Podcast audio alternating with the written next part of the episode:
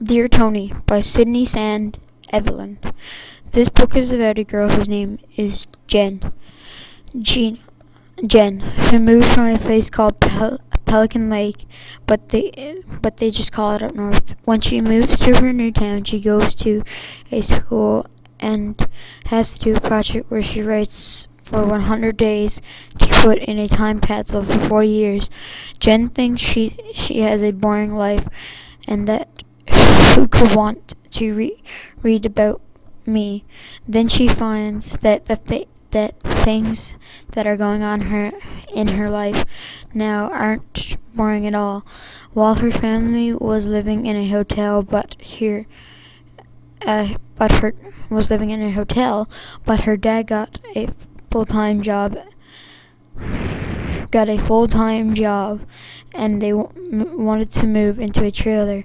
But then her dad thinks they should they should move into the back of his boss's gas station where he works while they're on vacation.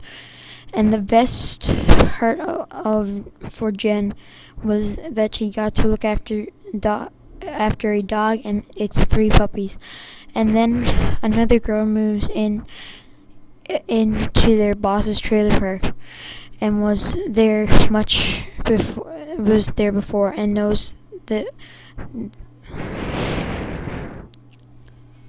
was there before and knows the mother mother dog Sally and Sally likes Win Sheffer Winifred um, too much. So then she bans Win Win from the doghouse but then realizes that she she is just being jealous.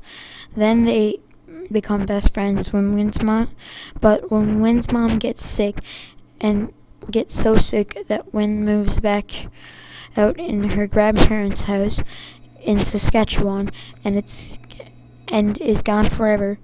But a new girl out but a new girl moves in and becomes best friends with Jen and they got and they go to the same school and soon would live in the same trailer park three trailers down. Then the owners of the gas station come back and they move to the trailer park. She gets Sally she gets Sally but then sends her off to Win and buys one of the, the other three puppies. Once it's all over, she puts her journal in the, in the time capsule for 40 years. Then it skips to the future, and someone in grade six from another school gets gets it because the old because the old one was torn down. Then they plan to have lunch with other grade six grad- graders from 40 years ago.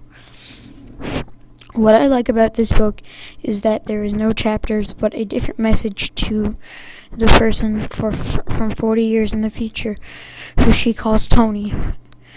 What I would change some spelling errors that are in the book because there were a couple and it rambled the, uh, that much because that's what I kind of think the parts are, are sort of like definition of ramble to go on and on about something like a li- on and on about something like a list and go off track.